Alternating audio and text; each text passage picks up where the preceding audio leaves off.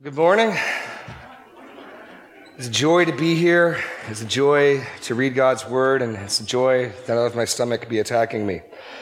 Um, this is the Sunday in the church year traditionally called Palm Sunday. It's the week before um, the Lord's death and resurrection, and we celebrate it Resurrection Sunday or Easter.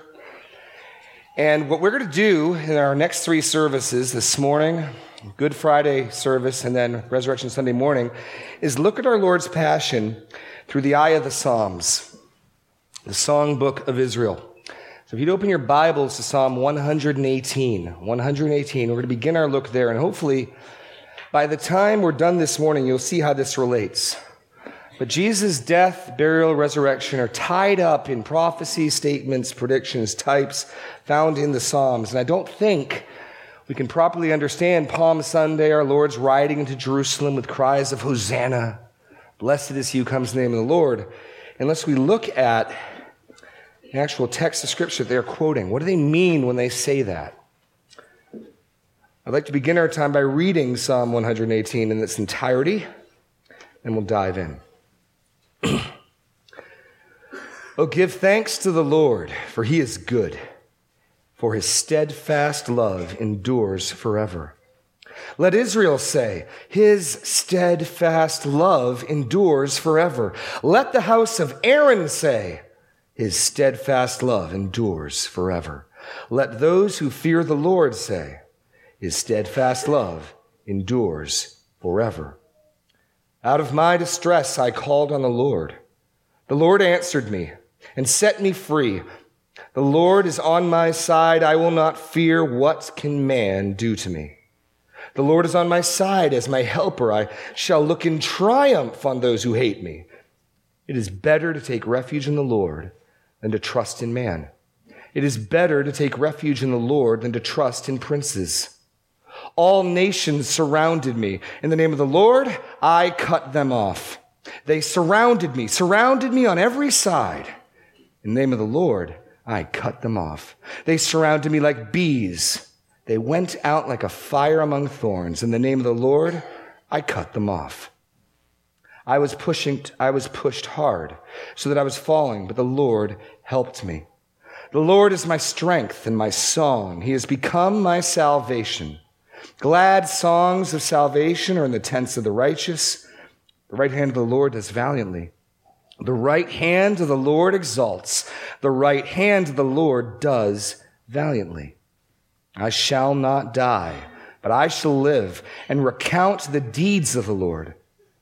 The Lord has disciplined me severely, but he has not given me over to death. Open to me the gates of righteousness, that I may enter through them and give thanks to the Lord. This is the gate of the Lord. The righteous shall enter through it. I thank you that you have answered me and become my salvation. The stone that the builders rejected has become the cornerstone. This is the Lord's doing. It is marvelous in our eyes. This is the day that the Lord has made. Let us rejoice and be glad in it. Save us, we pray, O Lord. O Lord, we pray, give us success. Blessed is he who comes in the name of the Lord. We bless you from the house of the Lord. The Lord is God, and he has made his light to shine upon us. Bind the festal sacrifice with cords up to the horns of the altar. You are my God, and I will give thanks to you. You are my God, and I will extol you. Oh, give thanks to the Lord, for he is good, for his steadfast love endures forever. Hope now you begin to see some of the connection between this psalm and Palm Sunday. And it's, it's a long text, and we are going to have to admittedly move somewhat quickly through it if we want to make our New Testament application.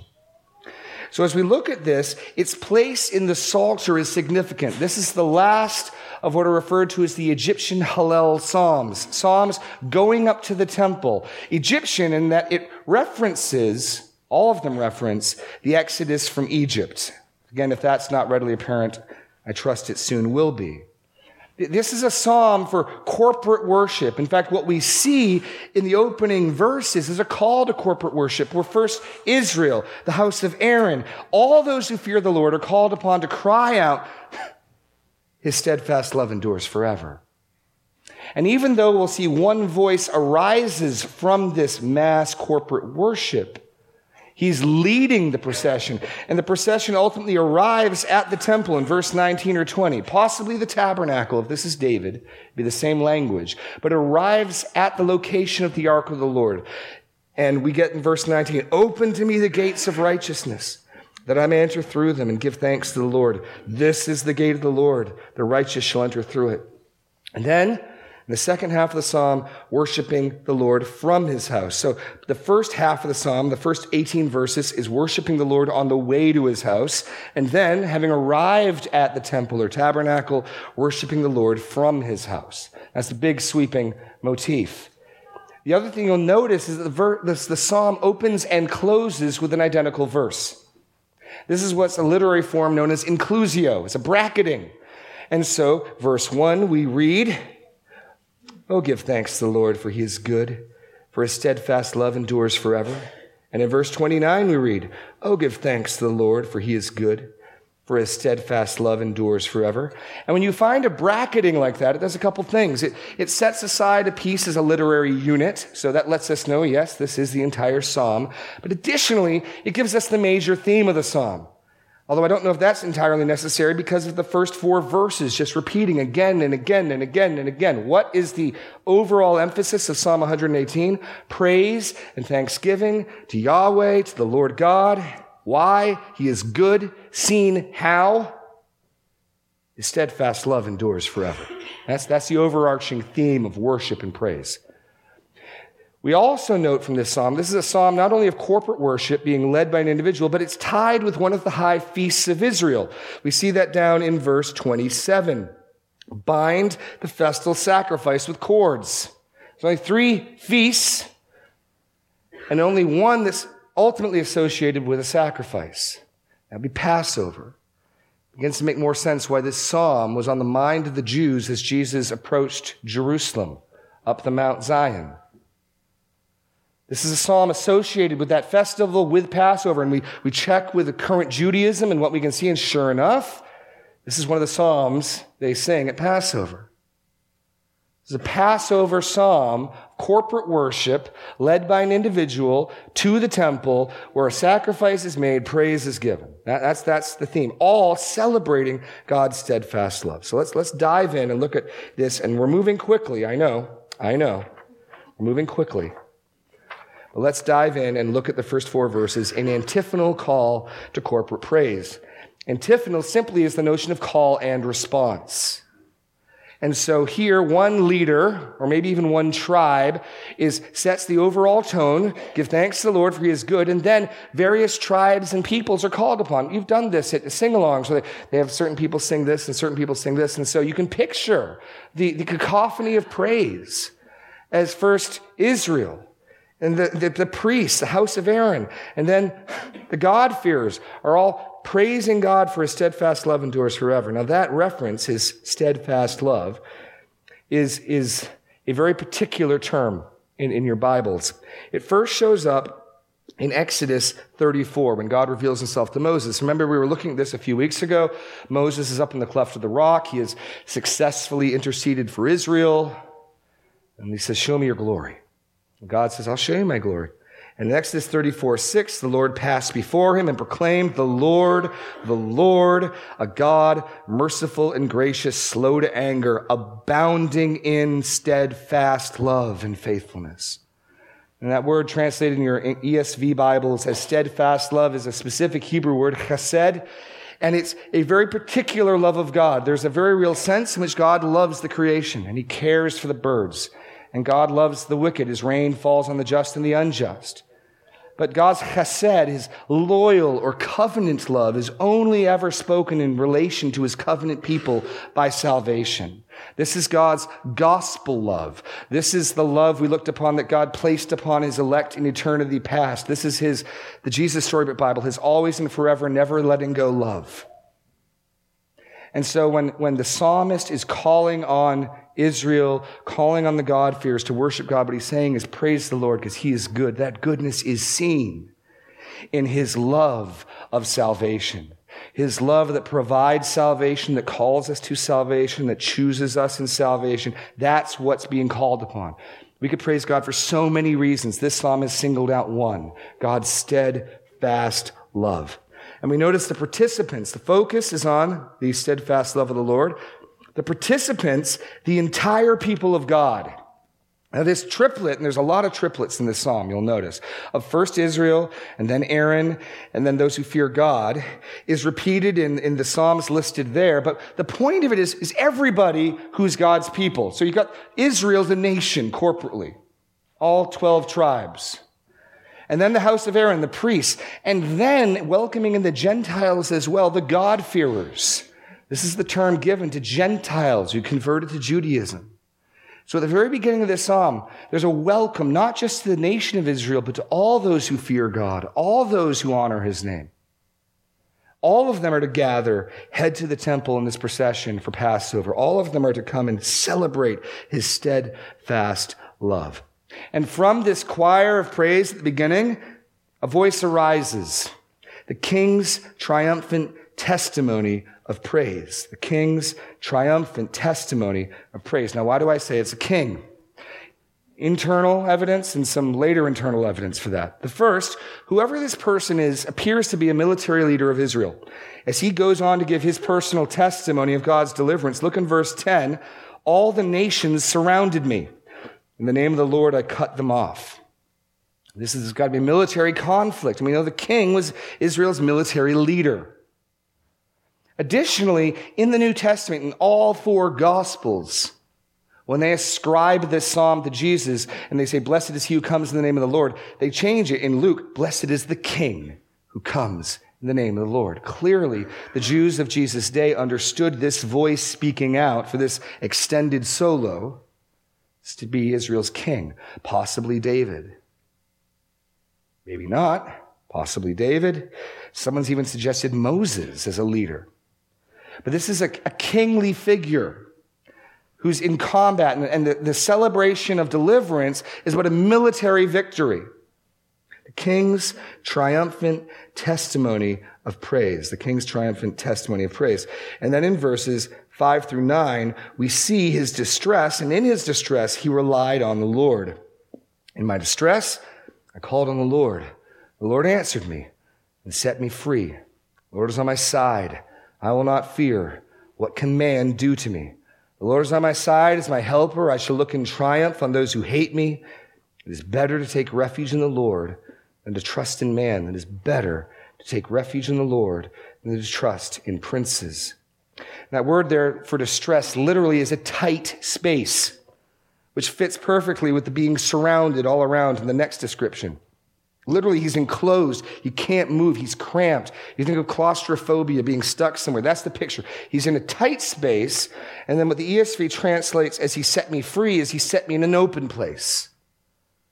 So the king is describing an intense period of anxiety and distress where he's just being hemmed in on all sides. He can't move. He's cramped.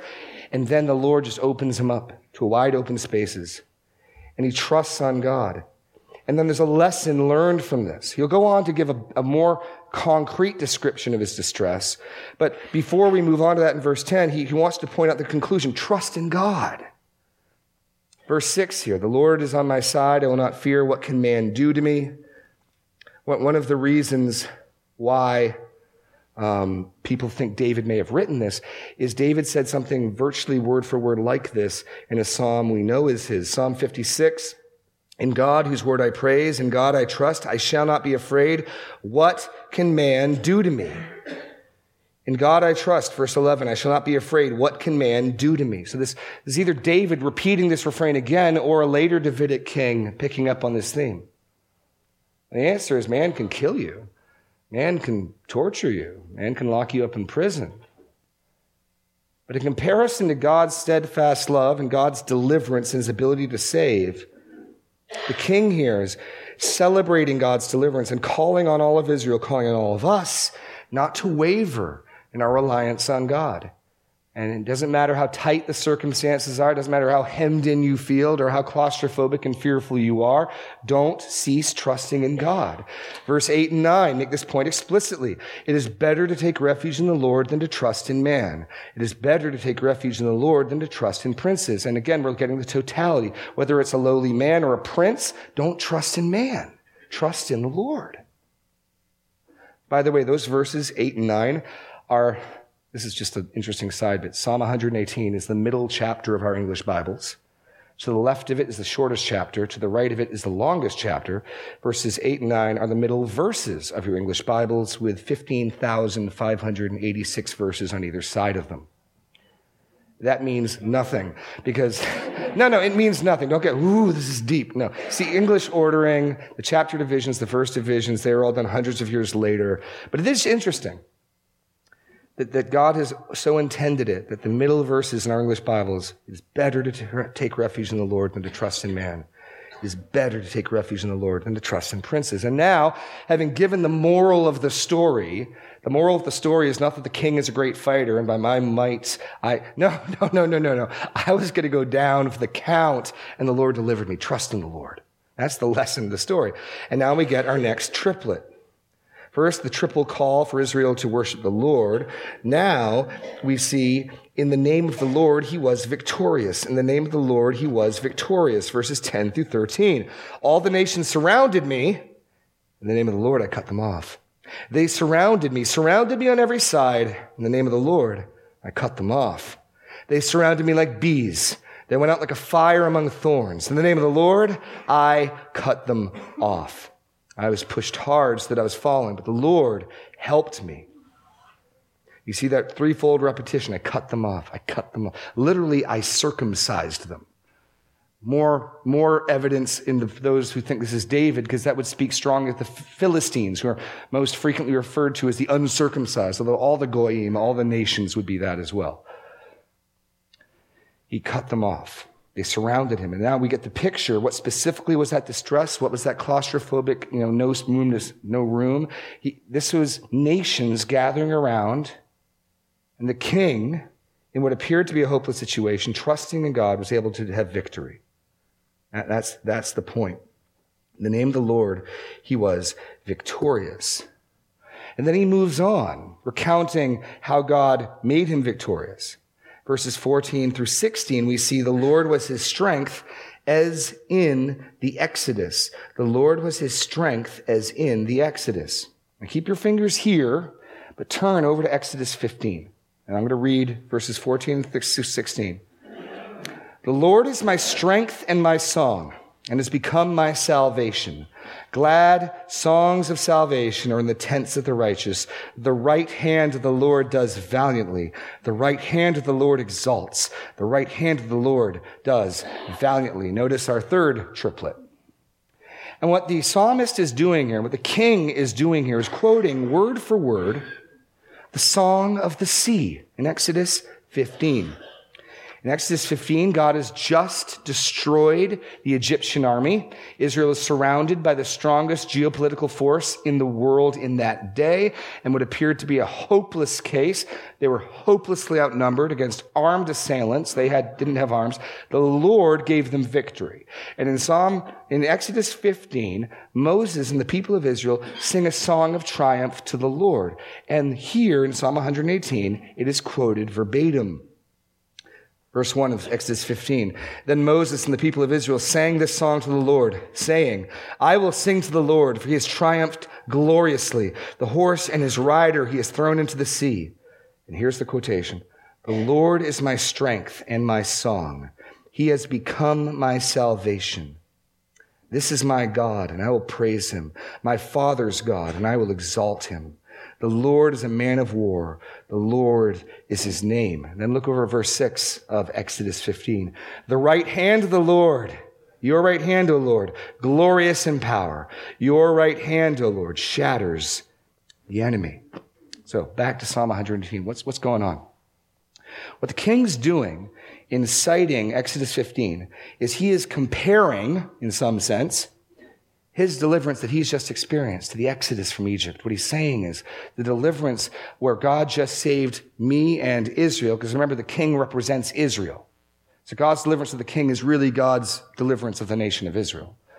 God's deliverance from this unspecified dilemma where the nations gathered around is similar to, in keeping with, a further development of the salvation that he gave at Exodus. And that's why verses 14 through 16 drip with the song of Moses, the song of the sea. Verse 14, a direct quotation, the Lord is my strength and my song. He has become my salvation. And then notice how the king's deliverance leads to the people's rejoicing. Glad songs of salvation are in the tents of the righteous. The right hand of the Lord does valiantly, but right hand referring to his strength, his power, his might. The right hand of the Lord exalts the right hand of the Lord does valiantly.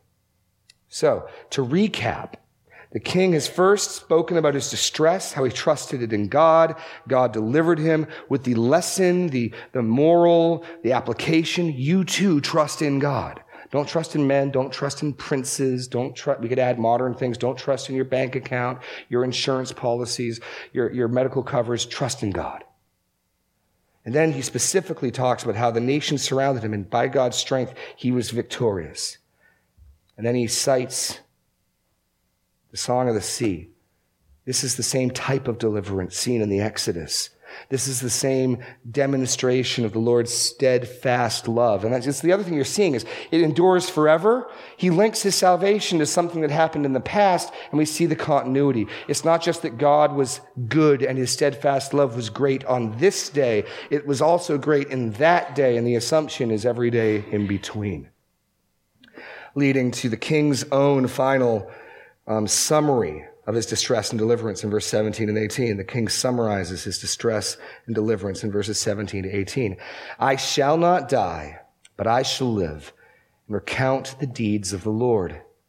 The Lord has disciplined me severely, but he has not given me over to death. I got to pause here. Psalm 118 is also the favorite psalm of Martin Luther. And verse 17 was his favorite verse. He actually had it written on his wall in his study. I just want to read, just read a brief quote from Luther about this psalm and this verse, how much he loved it. This is from Luther's introduction to his commentary on the Psalms.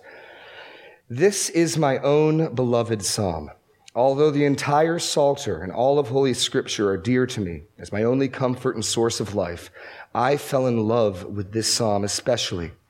I therefore call it my own.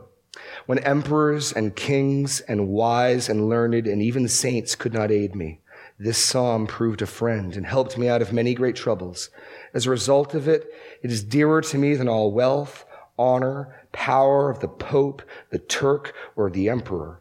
I would be most unwilling to ra- trade this psalm for all of it. I shall not die, but I shall live and recount the deeds of the Lord. I want to note two things from verses 17 and 18. The first is this, and there's a word missing in the outline. The king was spared for a purpose. You're asking God to help you out of a situation. You want deliverance.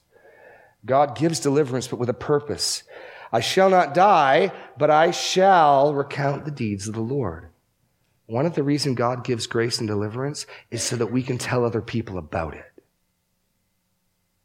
And so, one of the things I would challenge you to do is, is are you sharing to others God's deliverance in your life? Or, or do you not want to share your own business? You just want to keep your, you know, just keep it professional. Here, the king is celebrate. Let me tell you how God was good to me. Let me tell you what God did for me. Let me tell you the deliverance God gave to me. I won't die. I will live to recount the deeds of the Lord. And then verse 18, we get a reinterpretation of the entire event right? Remember back a couple weeks ago, we talked about God's sovereignty, human responsibility, how God stands behind all things. What he just described as his great distress, the very thing that God had to deliver him from, the very thing where the nations gathered around him, he now calls the Lord's discipline. He sees the hand of the Lord in it. God is sovereign even over this king's calamity. The Lord has disciplined me severely. He has not given me over to death. He sees in this event, the very event he's crying out, God save me, God deliver me. He's seeing the sovereign hand of God over this. This is God's discipline. Do, do we see the trials, the calamities, the difficulties in our life as absolutely things to cry out to God for help for, but also the Lord's hand chastening us. He was disciplined, but not given over to death. He was spared in order to tell of the deeds of the Lord. He was disciplined, but not given over to death. And now, this throng of Israel and God-fearers has finally arrived at the tabernacle or the temple. The king still leading the, the, the procession. And we know it's, it's an individual because we're seeing first person pronouns. I, I, I. They're going to switch to we's here in a few verses as the whole congregation joins in. But right now, it's open to me, the gates of righteousness, that I may enter through them and give thanks to the Lord. And what we get is the, the, the charge and the countercharge. You can almost picture the people at the gates responding. Verse 20, this is the gate of the Lord. The righteous shall enter through it. Why, why are these gates called the righteous gates? Because the righteous God dwells within. Now remember, God's Shekinah glory, his localized presence in the ark, the mercy seat, was within the tabernacle, within the temple. This is the God who is holy, holy, holy. And so the gates are rightly called the righteous gates, the gates of righteousness. And then we learn the standard that one has to meet to enter in righteousness. Well, in the very next verse, King makes it clear it's not that he's sinless and righteous. He makes it clear if he's able to enter these gates, I thank you that you have answered me and become my salvation. So we've moved on to the second half of the psalm, worshiping God from his house. And we get the request for entry and the response only the righteous may enter. Only the righteous may enter the presence of the righteous God.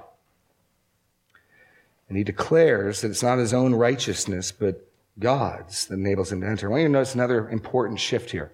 Up until this point in the psalm, up until verse 21, a lot of things have said, uh, been said about God right? But nothing has actually been said to God. Go, go look it over. So we hear that the right hand of the Lord does valiantly, verse 15. The right hand of the Lord exalts, the right hand of the Lord does valiantly. But no actually talking to God. There's been a lot of talking about God, a lot of singing about God, but no actually addressing to God. And very significantly, it's not until they get to God's house of worship it's not until he enters the gates that now he begins talking to God. I give thanks to you. I thank you that you have answered me and become my salvation. You see, point B here, the king praises the Lord from his house. And finally, the desire of his heart is fulfilled. He wants to go to God's house to offer praise. He's, he's there, and now he begins to speak directly to God, to praise God. The king praises the Lord from his house. And then the people who are with him, and maybe even the people who are already there, they join in. And we now know that this is no longer the king speaking, but the entire choir, because the pronoun shifts to plural. And this most famous verse quoted in the New Testament again and again and again, the stone that the builders rejected has become the cornerstone.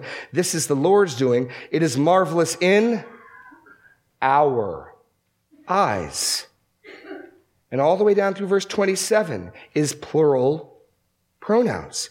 This is the day that the Lord has made. Let us rejoice and be glad in it. Save us, we pray, O Lord. O Lord, we pray, give us success. Blessed is he who comes in the name of the Lord. We bless you from the house of the Lord. The Lord is God, and he has made his light to shine upon us bind the festal sacrifice with cords up to the horns of the altar. And then you'll see in the closing, the king returns, You are God. I will give thanks to you. You are my God, singular pronoun. So verses 22 to 27 make up the people praise the Lord from his house. Whether this is some of the group that was already there, the priests, whether this is the throng that came with him, people now raise up their voice. Maybe the king with the people as well, but we're dealing with a choir, a chorus of praise.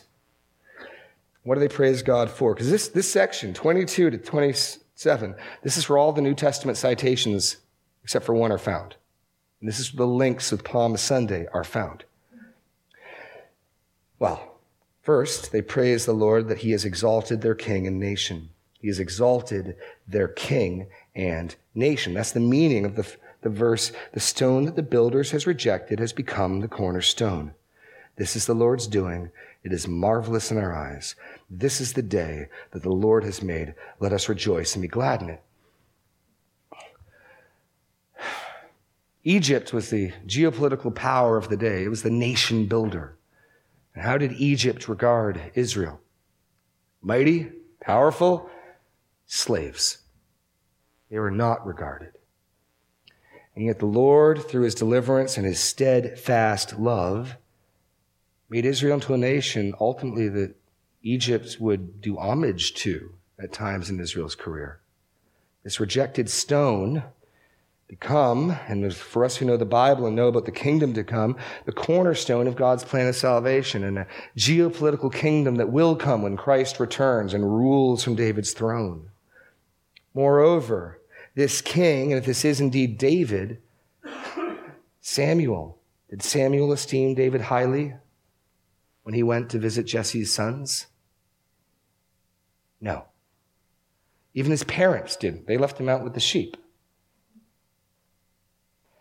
But probably more to the point is this immediate conflict with the nations, where the nations apparently thought they could surround this king and this nation and make easy spoil of them. No, the, the king, and by virtue of the king, the nation was thought little of. Yet the Lord has taken this rejected, overlooked stone and turned it into the cornerstone, the foundation stone It's interesting, in fact, that when the temple is rededicated in Ezra, it appears as though they sing this song. Listen to Ezra 3 10 through 11. When the builders laid the foundation of the temple of the Lord, the priests in their vestments came forward with trumpets, the Levites, the sons of Asaph, with cymbals to praise the Lord, according to the directions of David, king of Israel, and they sang responsively, or you could say antiphonally. They sang responsively, praising and giving thanks to the Lord, for he is good, for his steadfast love endures forever towards Israel. And all the people shouted with great joy when they praised the Lord because the foundation of the house of the Lord was laid. The people praise this king as he's coming in and this victory that he's coming to celebrate. They see in that God taking this, this despised people, this despised nation, and making them the foundation, the cornerstone from which the rest of the building is erected. They praise the Lord that He's exalted their king and nation. Second, they pray for the Lord to save and establish them. You see, recounting God's deliverance only emboldens us to ask for more of it. Save us! We pray, O Lord. O Lord, we pray, give us success like you've been doing. As your steadfast love will continue to do, no doubt. We want it and we ask for it. Hebrew, by the way, for save us, you might recognize, is Hoshana or Hosanna. Now, when, when they're crying Hosanna on Palm Sunday, they're crying, Save us. People ask, for greater and continued salvation. And then they bless the king who comes in the name of the Lord. They bless the king. And this is critical for understanding this psalm. They understand at this point, the soloist is not soloing. This is the choir, the chorus. And here is the one who trusted in God. Here is the one through whom the Lord worked this mighty salvation comparable to the Exodus from Egypt. And looking at him as he's there praising God, blessed is he who comes in the name of the Lord. We bless you from the house of the Lord. They bless the king comes in the name of the Lord. And they see that his faithfulness and his trust in the Lord is the, the grounds, humanly speaking, for this deliverance. God has saved them, he has saved their people through this man's faithfulness. And then they call for the festal sacrifice to be offered. They call for the festal sacrifice to be offered. First, they invoke the Aaronic blessing.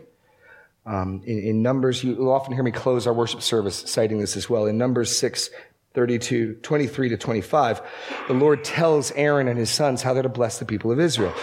Speak to Aaron and his sons, saying, Thus you shall bless the house of Israel. You shall say to them, The Lord bless you and keep you. The Lord make his face to shine upon you and be gracious to you. And so here, the Lord God has made his light to shine on us. And again, they're referencing the deliverance that God has wrought through the king. Through, through this act, God's light has shone upon us. And now that we're here, and now that we're at the temple, the, the highlight, the culmination, the crescendo of this worship service is to take place. Remember, this is the Passover. This is a nationwide festival and worship service. It's time to give the sacrifice.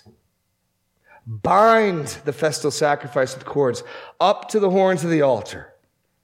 And the, the, the Passover is conducted. The, the sacrifice is made.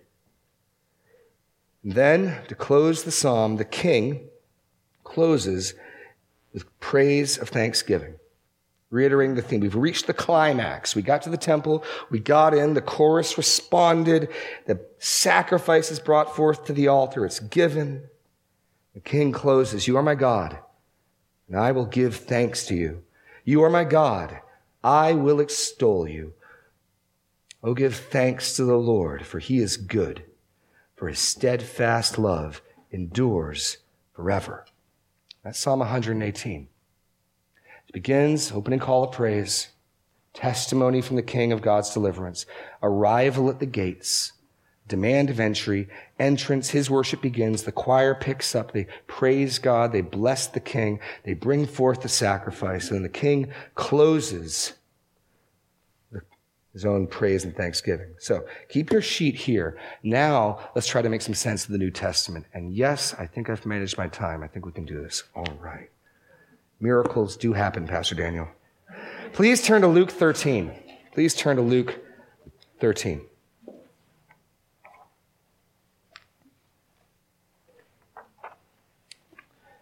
And we'll just conduct our study through Luke. We'll get here in a few years, I'm sure. Luke 13, 31. Okay? At that very hour, some Pharisees came and said to him, Get away from here, for Herod wants to kill you, which is no empty threat, because Herod has already killed John the Baptist. And he said to them, Go and tell that fox, Behold, I cast out demons and perform cures today and tomorrow, and the third day I f- finish my course. Nevertheless, I must go on my way today and tomorrow and the day following, for it cannot be that a prophet should perish away from Jerusalem. O Jerusalem, Jerusalem, the city that kills the prophets and stones those who are sent to it. How often I would have gathered your children together as a hen gathers her brood under her wings. And you were not willing. Behold, your house, and Jerusalem's house is its temple, is forsaken and I tell you, you will not see me until you say, Blessed is he who comes in the name of the Lord. What is Jesus saying there? What he's saying, is, let's take our steps, until you are willing to ascribe to me Psalm 118, specifically verse 26, you're not going to see me again. What, what's that mean? And that's why we took our time to go through Psalm 118. Because if we remember, at Psalm 118, at that point, the people from the temple were praising the faithful and victorious King. They were, they were praising God for the salvation he wrought through this one. Blessed is he who trusted God. Blessed is he who comes in the name of the Lord. So what is Jesus saying? They must recognize that Jesus is the triumphant King of Israel. They must see that Jesus is the one who supremely trusted in the Lord. They must see that Jesus is the one through whom the Lord worked his mightiest salvation. And they must recognize that Jesus will be the one to lead his people to the true worship of God in the true house of God. Remember, the king is the one leading this procession. Okay? Let's see if that happens. Turn, turn to Luke 19. And here we finally get to the triumphal entry. Okay?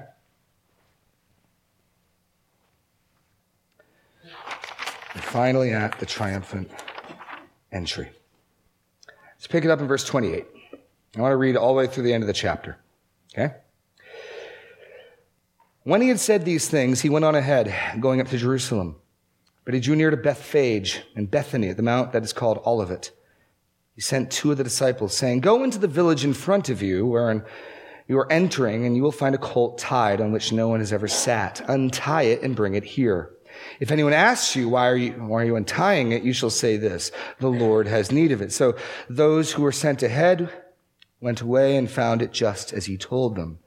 And as they were untying the colt, its owner said to them, why are you untying the colt? And they said, the Lord has need of it. And they brought it to Jesus. And throwing their cloaks on the colt, they set Jesus on it, and he rode along.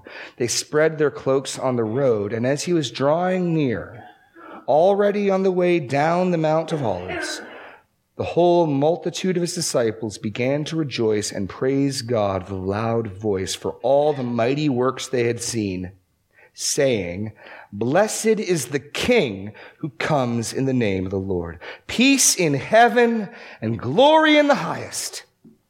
And some of the Pharisees in the crowd said to him, Teacher, rebuke your disciples. He answered, I tell you, if these were silent, the very stones would cry out. Now, Jesus' disciples saw him as the fulfillment of Psalm 118, but we don't hear anything in Luke about Israel, of Jerusalem, do we? Which then leads to Jesus' lament. When he drew near and saw the city, he wept over it, saying, Would that you, even you, had known on this day the things that make for peace but now they are hidden from your eyes, for the days will come upon you and your enemies will set up a barricade around you and surround you and hem you in on every side. Sound familiar? And tear you down to the ground, you and your children within you, and you will not leave they will not leave one stone upon another in you because you did not know the time of your visitation. And he entered the temple and began to drive out those who sold, saying, It is written, My house shall be a house of prayer, but you have made it a den of robbers. He was teaching daily in the temple. The chief priests and the scribes and the principal men of the people were seeking to destroy him. They did not find anything that they could do, for all the people were hanging on his words. So, what's going on here? What's going on? A number of things. In this passage, a week before, roughly a week before Jesus' crucifixion and death on the cross, what would be happening in Jerusalem? All the lambs that would have been raised in Bethlehem and the surrounding towns would be being brought into the city. And the Israelites would be bringing their own lambs into their own home. Because remember, the Passover lamb had to stay for a number of days in your own home first. So, in the backdrop of that taking place, here's Jesus entering Jerusalem. Jesus was Israel's king, and he was the one who did supremely trust in the Lord. Now there is some, some slight difference here because in the, in Psalm 118, everything the king has experienced and gone through is in the past. His distress was in the past. His conflict with his enemies was in the past. His deliverance was in the past. For Jesus, it's days ahead. Because he would be surrounded by enemies on the cross. We'll see on Friday, Psalm 22. Many mighty bulls, bulls of Bashan, have surrounded me, mocking him, saying, This is the one who trusted in the Lord. Let him come down from there, and we will believe in him. Jesus was the one who supremely trusted in the Lord. He would be surrounded by enemies on the cross. And Jesus would lead his people into the true worship of God. You can read that in the book of Hebrews, how Jesus has entered not into the place made with hands, true temple. He invites us to come in with him. Israel's king was coming to Jerusalem, to the temple, to remove unrighteousness from it. Because what did we learn from Psalm 118? These are the righteous gates. Who gets to enter them? Only the righteous can enter through them. Well, Jesus enters in, and what is the first? Because he comes, this is what he does. He comes up in the triumphal entry. He enters Jerusalem. He weeps over Jerusalem. He goes to the temple and gets the unrighteousness out. Because, as Psalm 118 says, only the righteous, this is the gate of the Lord, the righteous shall enter through it. And Jesus comes to the temple. He's on his way to the temple. The people recognize him and they, they, claim that of him.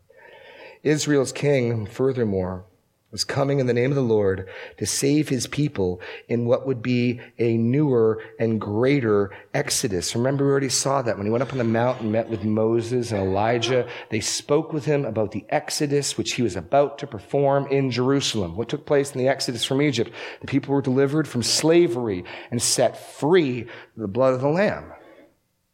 As Jesus accomplished in Jerusalem a few days hence the people would be set free from slavery, not a physical slavery, but slavery to sin. And then once again by the blood of the Passover lamb. And second, 1 Corinthians 5 says, Jesus, our Passover lamb, has been sacrificed for us. Israel's king is coming to the temple to offer a sacrifice.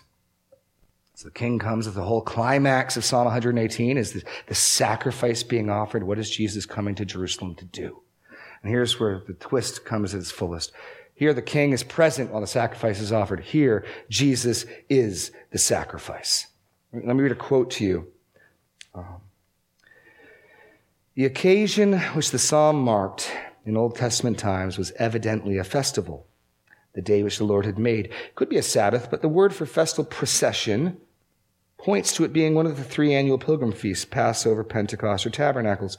We can glimpse the company speaking here from the temple courts, blessing him as he enters.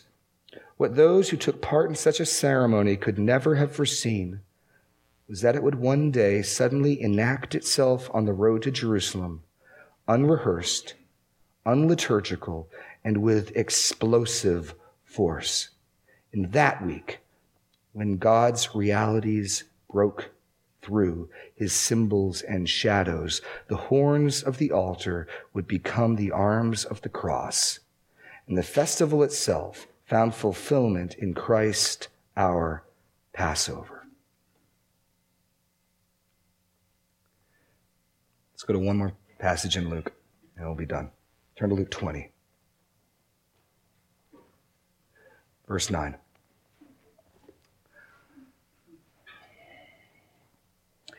He began to tell the people this parable. A man planted a vineyard and let it out to tenants and went into another country for a long while.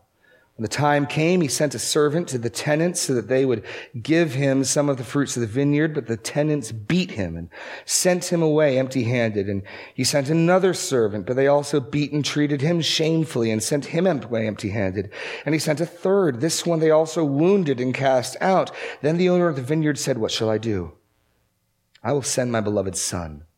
Perhaps they will respect him. And when the tenants saw him, they said to themselves, This is the heir. Let us kill him so that the inheritance may be ours. And they threw him out of the vineyard and killed him.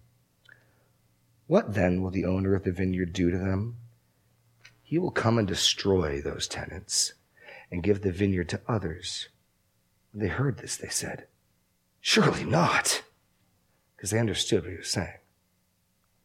But he looked directly at them and said, What then is this that is written? The stone that the builders rejected has become the cornerstone. Everyone who falls on that stone will be broken to pieces. When it falls on anyone, it will crush him. The sad irony is this those who were opposed to Jesus were much like those who were opposed to Israel and their king in the past. They, they esteemed him little.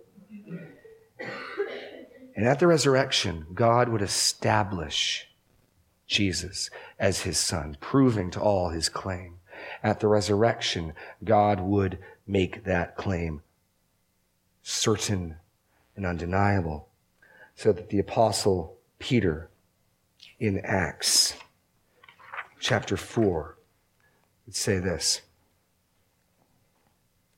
Verses, Acts chapter 4, starting in verse 5. On the next day, the rulers and elders and scribes gathered together in Jerusalem with Annas and the high priest and Caiaphas and John and Alexander and all who were of the high priestly family. And when they had set them in their midst, they inquired, by what power by what name do you do this? But Peter, filled with the Holy Spirit, said to them, rulers of the people and elders, if we are being examined today concerning a good deed done to a crippled man, by what means this man has been healed, let it be known to all of you and to all the people of Israel that by the name of Jesus Christ of Nazareth, whom you crucified, whom God raised from the dead, by him this man is standing well before you. This Jesus is the stone that was rejected by you, the builders, which has become the cornerstone.